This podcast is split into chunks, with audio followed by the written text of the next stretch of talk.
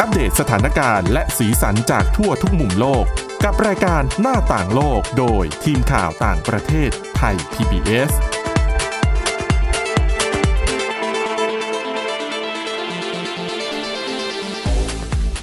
สวัสดีครับ ต้อนรับคุณผู้ฟังสู่รายการหน้าต่างโลกกับทีมข่าวต่างประเทศไทย PBS นะครับ วันนี้กลับมาพบกับเรา 4 คนครับ มี คุณกรีนจิรวัตรมาสุขนะครับ น้องสแตมวรดาทองจำนง น้องเอิร์ธเป็นนักศึกษาฝึกงานของโต๊ะต่างประเทศและผม พงศธรสุขพงศ์ครับ สวัสดีครับสวัสดีค่ะ วันนี้ก็เราก็ขนสาระความรู้มาฝากคุณผู้ฟังกันเหมือนเดิมนะฮะ ครับ อืม วันนี้น้องเอิร์ธเอาเรื่องอะไรมาฝากคุณผู้ฟังครับ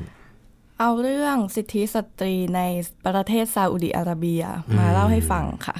คราวนี้เป็นเรื่องอะไรเอ่ย คือก่อนหน้าเนี้ยเราต้องบอกก่อนว่า มันมีการพัฒนาเรื่องสิทธิสตรีมาเรื่อยค่ะๆของประเทศนี้อะนะ เราก็มันก็มีทั้งอนุญาตให้ขับรถเอง คือซึ่งแต่ก่อนนะกฎหมายมันมันจะบีบบังคับด้วยตัวของมันเองก็คือว่าเวลาสตรีจะไปไหนเนี่ย ก็จะต้องมีญาติพี่น้องที่เป็นผู้ชายผู้ชายเป็นผู้อนุญาตค่ะแล้วก็หรือว่าเป็นผู้ที่ติดตามไปด้วยครับใช่ไหมแต่ว่าตอนเนี้ยหลังๆมันก็มีเรื่องของสามารถเข้าโรงภาพยนตร์ได้ค่ะ จนล่าสุดที่เราได้ยินกันก็จะเป็นเรื่องของเข้าสนามกีฬาค่ะถูกไหมอะแล้วคราวนี้เป็นเรื่องอะไรครับ ตอนนี้นะคะเป็นเรื่องประตูในร้านอาหารค่ะ ก็คือตอนเนี้ยรัฐบาลซาอุดิอาระเบียค่ะ ได้ยกเลิกนโยบายแบ่งแยกการให้บริการระหว่างชายกับหญิงในร้านอาหารแล้ว ครับผม ซึ่งปกตินะคะ ในร้านอาหารใน ประเทศซาอุดิอาระเบียเนี่ยค่ะจะมีช่องทางการสั่งซื้ออาหารน่ะสองแบบ แล้วก็ประตูทางเข้าออกอีกสองแบบ โดยทั้งช่องทางการสั่งซื้ออาหารและประตูเนี่ยจะแบ่งแยกออกเป็นผู้หญิงแล้วก็สมาชิกในครอบครัวหนึ่งประตู ก็คือนั่งกันเป็นครอบครัวครับผมกินกันเป็นครอบครัวนะคะ แล้วก็ผู้ชายโดยเฉพาะอีกหนึ่งประตูค่ะ ก็คืออันเนี้ยเป็นตามกฎหมายศาสนาที่บังคับกัน อย่างเข้มงวดก่อนหน้านี้แล้วก็คือ ห้ามผู้ชายกับผู้หญิงเนี่ยที่ยังไม่ได้แต่งงานกันนะคะอืมสัมผัสถูกเนื้อต้องตัวกัน แล้วก็ห้ามใช้พื้นที่สาธารณะร่วมกันค่ะอืมใช่ แต่ว่าล่าสุดนะคะ กระทรวงเทศบาลแล้วก็กิจการชนบทของประเทศซาอุดิอาระเบียเนี่ยได้ออกมาประกาศยกเลิก ประตูทางเข้าออกร้านอาหารแล้วค่ะ ซึ่งแต่ ร้านอาหารแต่ละแห่งเนี่ยก็สามารถตัดสินใจได้เองนะคะ ว่าจะใช้นโยบายแบบเดิมต่อไปไหมก็คือแบบแบ่งแยกเหมือนเดิมอะไรอย่างเงี้ยครัค่ะบผมแต่อย่างไรก็ตามนะคะทางโฆษกของกระทรวงอะออกมาระบุว่ายกเลิกแค่ประตูค่ะ ไม่ได้ระบุว่าที่นั่งภายในร้านอาหารน่ะ จะแบ่งแยกโซนเหมือนเดิมหรือเปล่าอืมค่ะ ซึ่ง ปีที่ผ่านมานะคะ รัฐบาลซาอุดิอาระเบียเนี่ยก็ได้มีการยกเลิกกฎหมายแบ่งแยกการใช้บริการในสถานที่ต่างๆ ที่เป็นพื้นที่สาธารณะพื้นที่สาธารณะค่ะ เช่นศูนย์ประชุม สถานที่จัดแสดงคอนเสิร์ต แล้วก็คาเฟ่ค่ะ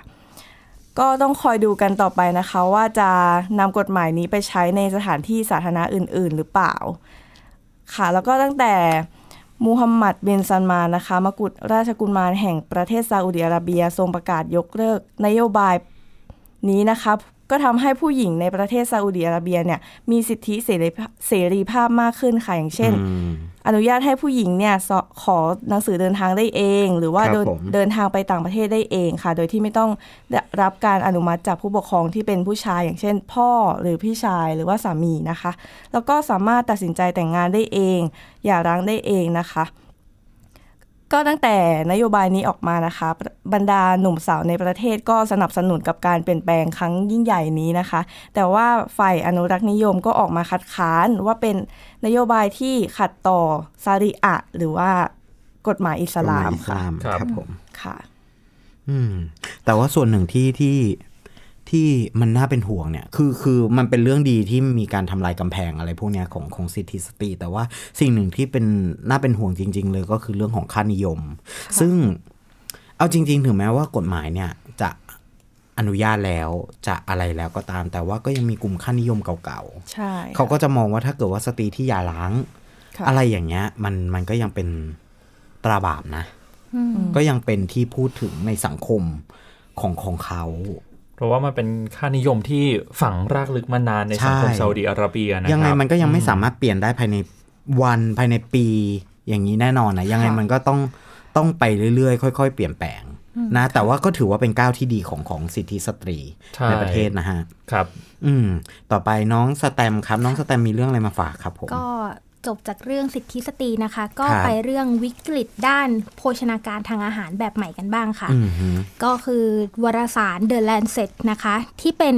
หนึ่งในวารสารทางการแพทย์รายสัปดาห์ที่เก่าแก่มากที่สุดในโลกเนี่ย ได้เปิดเผยว่ามีประเทศที่มีรายได้ต่ำเนี่ย ประมาณ1ใน3ของโลกเนี่ยกำลังเผชิญกับ วิกฤตโรคอ้วน แล้วก็โรคขาดสารอาหารไปพร้อมๆกัน หรือที่นักวิจัยเนี่ยเรียกภาวะนี้ว่า ภาวะขาดสารอาหารสองเท่าค่ะ ค่ะก็โดยกลุ่มประเทศนะคะ ที่พบว่าประชากรเนี่ยกำลังเผชิญอาหารกำลังเผชิญปัญหา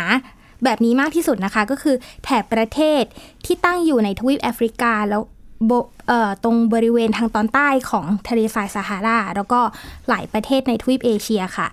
โดยผู้อำนวยการฝ่ายโภชนาการเพื่อสุขภาพและการพัฒนาขององค์การอนามัยโลกนะคะ หรือ WHO เนี่ยได้ระบุว่าตอนนี้โลกของเราเนี่ยกำลังเผชิญกับความจริงทางโภชนาการใหม่ๆ ก็คือตอนนี้เราไม่สามารถพูดอีกต่อไปแล้วว่า ประเทศที่มีรายได้ต่ำเนี่ยจะมีประชากรที่ขาดสารอาหาร หรือประเทศที่มีรายได้สูงเนี่ยจะมีประชาชนที่เป็นโรคอ้วนครับเพราะว่าตอนนี้ จากรายงานฉบับนี้เขาบอกว่า ตอนนี้มันเกิดภาวะที่ประชาชนในประเทศประเทศหนึ่งเนี่ยสามารถเป็นทั้งโรคอ้วนแล้วก็โรคขาดสารอาหารได้พร้อม ๆกัน ค่ะคะก็คือในช่วงตั้งแต่ปีทศวรรษที่ 1990 เนี่ย คือเขาพบว่ามี 45 ประเทศ จากประเทศที่ทำการสำรวจทั้งหมด 123 ประเทศ เป็นเผชิญกับภาวะวิกฤตนี้ไปพร้อม ๆ กัน แล้วก็ในช่วงต้นปีทศวรรษที่ 2010 เนี่ย ก็มีประเทศประมาณ 48 ประเทศจาก 126 ประเทศที่เผชิญวิกฤตนี้ก็คือเป็นแนวโน้มที่ค่อนข้างเพิ่มขึ้นเพิ่มขึ้นค่ะค่ะก็โดยในผลการสำรวจครั้งนี้นะคะ ยังระบุว่า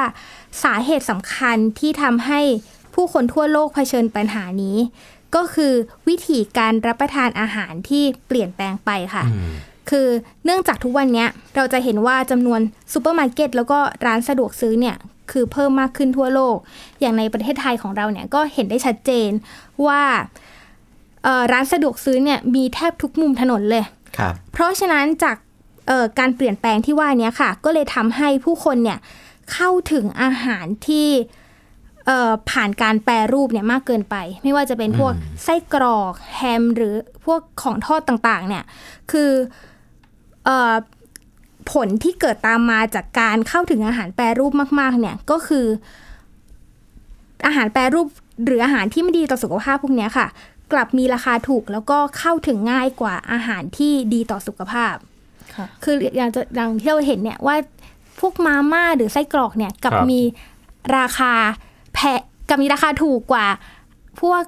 พืชผักออร์แกนิก หรือพวกอาหารที่ดีต่อสุขภาพ ใช่ เพราะว่าใช่เขาก็มีคนพูดเหมือนกันนะอืมว่าจะกินคลีน กินอาหารอืมเพื่อสุขภาพสักทีนึงเนี่ยแหมมันใช้ต้นทุนเยอะมากนใช่ณค่ะกรีจนริง ๆ โดยโดยตัวที่ที่ผมเคยทำอาหารคลีนมาเนี่ยอืมจะบอกว่า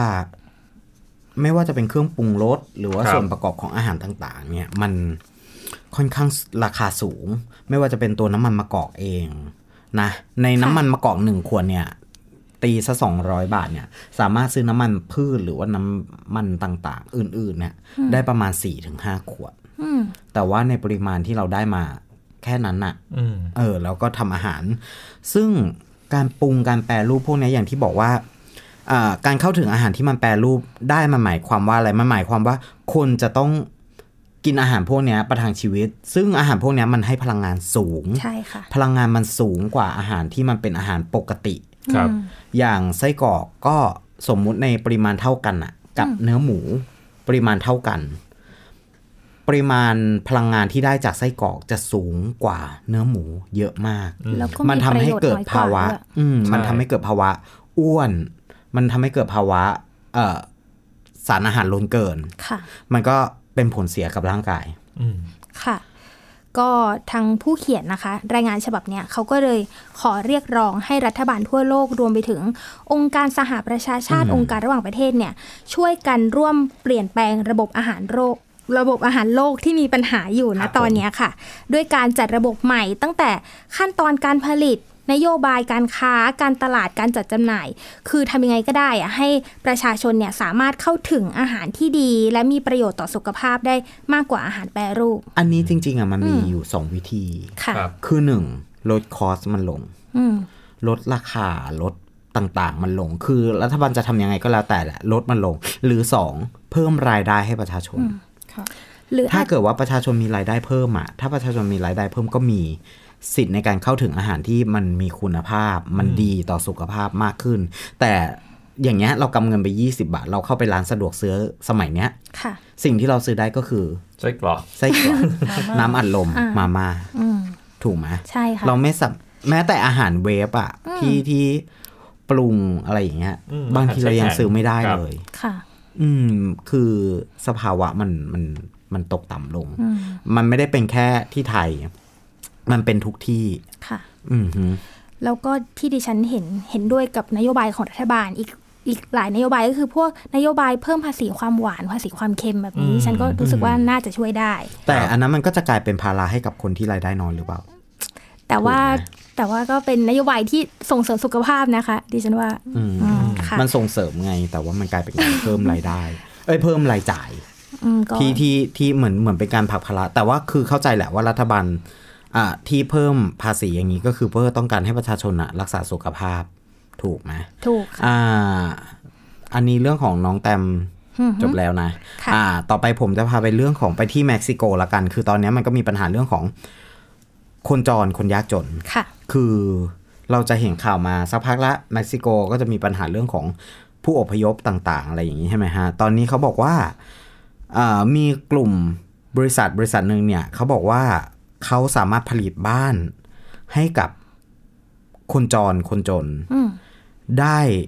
ด้วยเทคโนโลยีเครื่องพิมพ์สามมิติอืมอืมถือเอาว่ามาใช้อีกแล้ว ใช่ เอาจริง ๆ ตอนนี้เครื่องพิมพ์สามมิติอะมันค่อนข้างจะบูมในหมู่โซเชียลเน็ตเวิร์กครับ เพราะว่ามันสามารถทำได้ทุกอย่างไม่ว่าจะเป็นเป็นของของแหวนค่ะไม่ว่าจะเป็นเป็นเครื่องประดับต่างๆ หรือว่าอะไรอย่างเงี้ยจนกระทั่งตอนล่าสุดเนี้ยเราจะเห็นเรื่อย ๆ ว่า มันพิมพ์เป็นบ้านประเทศจีน อย่างช่องไทย PBS ของเราเนี่ย เราก็พยายามเสนออข่าวถ้าเกิดว่ามันมีอย่างเช่นการพิมพ์บ้านออกมาเป็นบ้านสามมิติ แต่ว่าอันนี้มันแอดวานซ์กว่าหน่อยนึง ตรงที่ว่าบ้านที่ถูกพิมพ์ออกมาเนี่ย จะมีขนาด 46 ตารางเมตรครับแล้วก็มันไม่ใช่แค่บ้านเป็นแพทเทิร์นเดียวกัน บ้านที่จะปลูกเนี่ยมันมีการทำงานร่วมกันระหว่างบริษัทที่รับปลูกกับ คนที่จะเข้ามาอยู่ ซึ่งคนที่จะเข้ามาอยู่มาจากไหน เขาบอกว่ามันมีการคัดเลือกคนที่อาศัยอยู่บริเวณนั้นๆน่ะประมาณ 2,000อ่า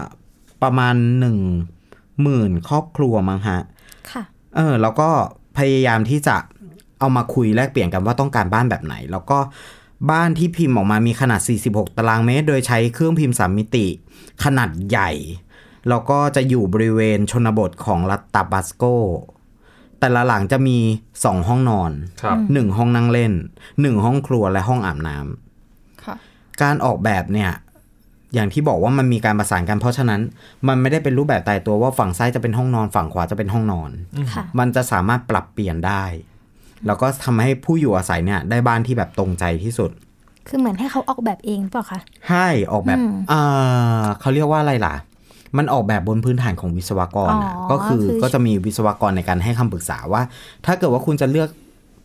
ประตูอยู่ฝั่งนี้นะ มันจะมีผลเสียยังไงผลดียังไงอ๋อค่ะอะไรอย่างเงี้ยเขาบอกว่าโดยผู้ที่อาศัยอยู่ในชุมชนที่ที่เขากำลังจะเป็นจัดทำโครงการเนี้ยคือต้องบอกก่อนว่าบ้านตอนเนี้ยสร้างเสร็จเบื้องต้นแล้วสองหลังครับเราก็บอกว่าเอ่อคนที่อยู่ในชุมชนเนี้ยส่วนมากจะมีรายได้ ครอบครัว รายได้ครอบครัวนะไม่ใช่ส่วนตัวคนเดียว อยู่ที่ประมาณ 2,311 บาทต่อเดือน ก็น้อยถือว่าน้อยนะคะน้อย2,000มากต่อเดือนน้อยที่สุดอืมสองพันกว่าบาทเนี่ย ตีเฉลี่ยปุ๊บเนี่ย มันไม่ถึงวันละสะเอ่อหนึ่งร้อยบาท รายได้ที่เข้า มันตกประมาณ 80 บาท 90 บาทเท่านั้นเอง เขาบอกว่าแล้วอย่างเงี้ย ต้นทุนไปเอามาจากไหนอืม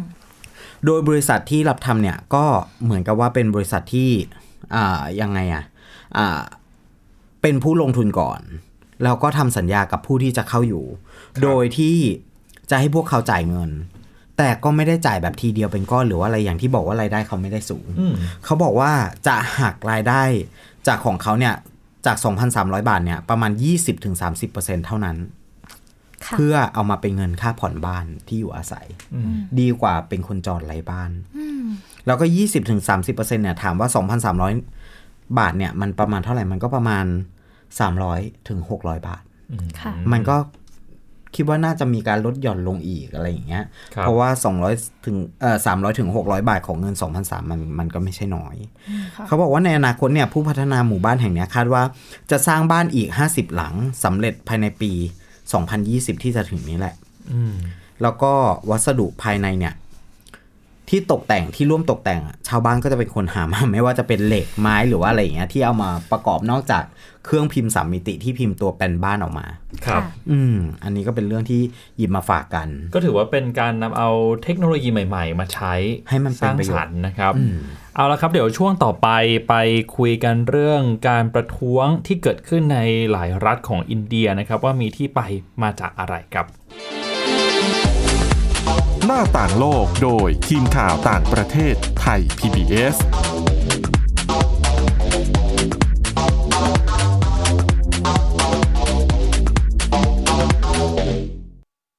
อยู่ที่ไหนก็ติดตามเราได้ทุกที่ ผ่านช่องทางออนไลน์จากไทย PBS Digital Radio ทั้ง Facebook Twitter Instagram และ YouTube าไทย PBS Radio แล้วกดไลค์หรือ Subscribe แล้วค่อยแชร์ กับคอนเทนต์ดี ๆ ที่ไม่อยากให้คุณพลาดอ้อเรามีให้คุณฟังผ่านพอดแคสต์แล้วนะ วันนี้การดูข่าวของคุณจะไม่ใช่แค่ในทีวีไทย PBS ให้คุณดูข่าวได้หลากหลายช่องทางถูกน้ำท่วมเต็มพื้นที่ เว็บไซต์ www.thaipbs.or.th/news Facebook Thai PBS News Twitter @thaipbsnews YouTube Thai PBS News ไหลล้นทะลักเข้ามานะก่อนติดสนันในการข่าวพร้อมๆกับหน้าจอไร้ขีดจำกัดเรื่องเวลา เข้าถึงรายละเอียดได้มากกว่า ไม่ว่าจะอยู่ณจุดไหน ก็รับรู้ข่าวได้ทันที ดูสด และดูย้อนหลังได้ทุกที่กับ 4 ช่องทางใหม่ข่าวไทย PBS ข่าวออนไลน์ ชับไว้ในมือคุณ เพราะวิทยาศาสตร์อยู่รอบตัวเรา มีเรื่องราวให้ค้นหาอีกมากมาย เทคโนโลยีใหม่ ๆ เกิดขึ้นรวดเร็วทำให้เราต้องก้าวตามให้ทัน อัปเดตเรื่องราวทางวิทยาศาสตร์ เทคโนโลยี และนวัตกรรม ที่จะทำให้คุณทันโลก กับรายการ s c i e n t e c h ทุกวันจันทร์ถึงวันศุกร์ทางไทย PBS Digital Radio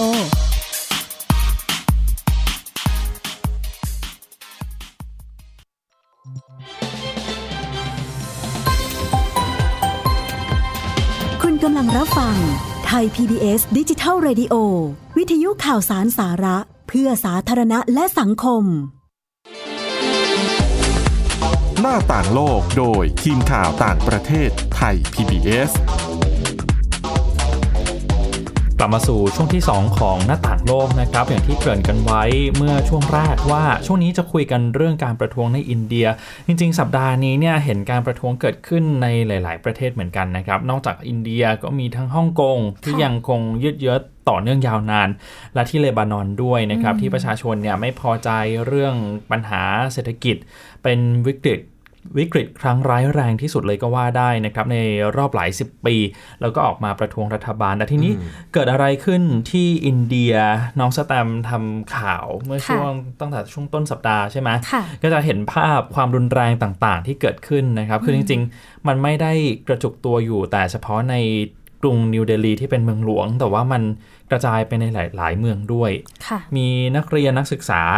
หลายร้อยคนที่ออกมาประท้วงกันนะครับ แล้วก็ต้องทำให้ปิดการจราจรชั่วคราว กระทบไปถึงสถานที่ต่างๆด้วยนะครับ ต้นสายปลายเหตุของการประท้วงก็คือกฎหมาย จริง ๆ มันเป็นกฎหมายที่มีอยู่แล้ว แต่ว่าครั้งนี้เนี่ยทางรัฐบาลเขาพยายามผลักดันในการแก้ไขบทบัญญัติในกฎหมายที่ว่าด้วยสัญชาติค่ะ มันก็เลยทำให้คนไม่พอใจ เพราะว่า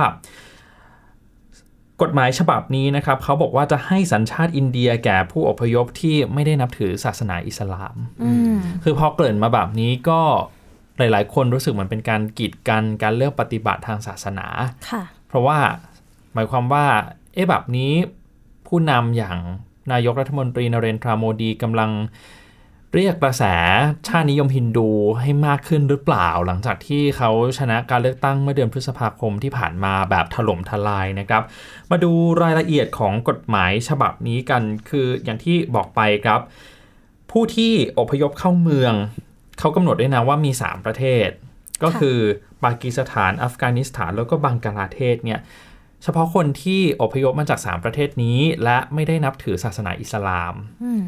และถ้าพิสูจน์ได้ว่าคนกลุ่มนี้ที่อพยพเข้ามาเนี่ยเผชิญกับการถูกข่มเหงรังแก เพราะว่าการนับถือศาสนา ทางอินเดียก็จะให้สัญชาติกับพวกเขานะครับ ทีนี้การประท้วงมันก็เลยทำให้ทั้งอังกฤษสหรัฐ แคนาดา ต้องออกคำเตือนการเดินทางสำหรับนักท่องเที่ยวที่กำลังจะเดินทางไปทางพื้นที่ทางภาคตะวันออกเฉียงเหนือของอินเดีย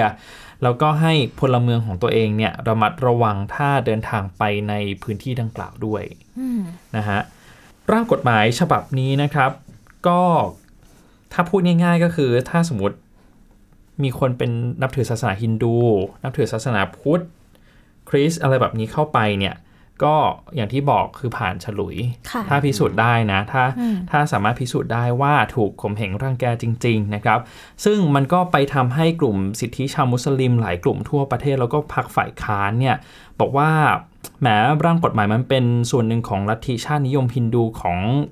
นายกรัฐมนตรีโมดีหรือเปล่า แล้วก็เป็นส่วนหนึ่งของเป้าหมายในการลดความสำคัญของชาวมุสลิมลงไหม เพราะมันเป็นคำถามที่ถูกตั้งคำถามมาหลายครั้งแล้วแหละ ตั้งแต่ช่วงที่โมดีชนะการเลือกตั้งใหม่ๆนะครับว่าการแสดงท่าทีของอินเดียต่อเพื่อนบ้านอย่างปากีสถานเองเนี่ยมันก็ค่อนข้างแข็งกร้าวมากขึ้นด้วย ส่วนหนึ่งมันก็มาจากนโยบายชาตินิยมฮินดูเหมือนกันนะค่ะอืมแล้วก็แต่ว่าทางนายกรัฐมนตรีโมดีออกมาปฏิเสธเรื่องนี้นะครับ บอกว่าชาวมุสลิมเนี่ยไม่ได้รับ สิทธิ์ตามกฎหมายใหม่ เพราะว่าพวกเขาไม่ได้เป็นคล้ายๆว่าเป็นชนคนกลุ่มน้อยทางศาสนาค่ะคือมีจำนวนเยอะอยู่แล้วอืมที่ให้เนี่ยพวกพุทธพวกคริสต์อะไรแบบเนี้ย เพราะว่าพวกเขาเนี่ยเป็นคนกลุ่มน้อยอืมศาสนาพวกเนี้ยไม่ค่อยมีสัดส่วนเยอะเท่าไหร่อะไรแบบนี้ จึงไม่จำเป็นที่จะต้องได้รับการคุ้มครองจากอินเดียหมายถึงชาวมุสลิมนะครับ แต่ว่าคนที่ไม่เห็นด้วยเขาก็บอกว่าถ้ากฎหมายมีจุดประสงค์ในการปกป้อง คนที่เป็นคนกลุ่มน้อยอย่างแท้จริงเนี่ยก็ควรจะครอบคลุมชาวมุสลิมกลุ่มน้อยที่กำลังเผชิญกับการถูกข่มเหงรังแกในประเทศตัวเองด้วย แล้วก็ยกตัวอย่างเช่นอย่างชาวอามาดีในปากีสถานเนี่ยนะครับค่ะคือเป็นคำถามเป็นคล้ายๆว่าข้อสงสัยจากฝ่ายตรงข้ามเหมือนกันว่า รัฐบาลกำลังทำ เพื่อคนกลุ่มน้อยทางศาสนาจริง ๆ หรือเปล่าอืมอืมหรือว่าใช้เป็นแค่ข้ออ้าง ในเรื่องการแผ่ขยายลัทธิชาตินิยมฮินดูครับเท่านั้นนะครับ แล้วคนที่ไม่เห็นด้วยก็ยังบอกด้วยว่าร่างกฎหมาย ฉบับนี้เนี่ยละเมิดหลักการที่ไม่เกี่ยวข้องกับศาสนาในรัฐธรรมนูญด้วยนะ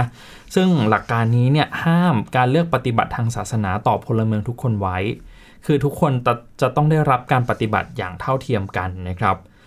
การประท้วงบางแห่งเนี่ยยังมีการต่อต้านผู้อพยพด้วยนะครับ ซึ่งอย่างสำนักข่าว BBC เขาก็รายงานเหมือนกันว่าการประท้วงในรัฐอัดสามเนี่ยบางทีไม่ได้มีส่วนเกี่ยวข้องกับกฎหมายที่ถูกมองว่าเป็นการกีดกัน หรือว่าเป็นภัยคุกคามแนวคิดที่ไม่ยุ่งเกี่ยวกับศาสนาเลย แต่ว่าสะท้อนความกังวลใจของคนพื้นเมืองเกี่ยวกับการที่จะถูกผู้อพยพจากต่างประเทศจากสามประเทศเนี้ย เข้ามาทำให้วัฒนธรรม และประชากรถูกลดความสำคัญลงไปนะครับอืมฮึอืมนายกอินเดียก็เน้นย้ำว่าจริง ๆ ไม่ต้องมีอะไรน่ากังวลหรอกนะครับ อืม